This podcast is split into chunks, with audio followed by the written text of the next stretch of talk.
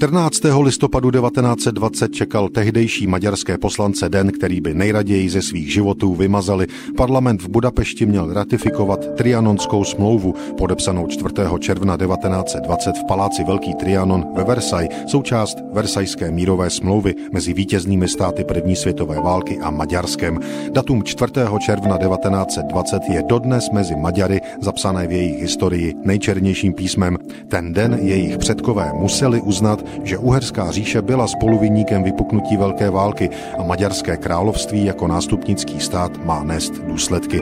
Trianonská smlouva především stanovila nové hranice země. Maďarsko přišlo o 71,5% svého území. To bylo rozděleno mezi sousední státy. Zásah dostalo také maďarsky mluvící obyvatelstvo na těchto územích. Každý čtvrtý Maďar se tak ocitl na území jiného státu. Maďarsko se také zavázalo k uznání nových států vzniklých na troskách Habsburské monarchie a také k placení válečných reparací.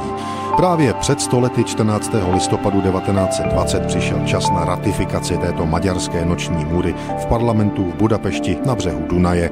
Prakticky žádnému poslanci se nechtělo zvednout ruku pro národní potupu, nakonec tak ale učinili. Zafungovala hrozba invaze armád Velké Británie, Francie a Itálie. Poslanci povstali, zaspívali maďarskou národní hymnu a poté ratifikaci Trianonu odhlasovali prý za hrobového ticha v sále, poté beze slova budovu opustili. Nové podmínky vnímala maďarská veřejnost jako ponižující a ve své podstatě za nespravedlivé.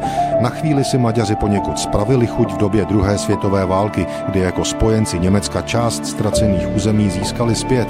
Po válce se ale hranice vrátily do času Trianonu a jsou tam ke vzteku mnoha Maďarů dodnes.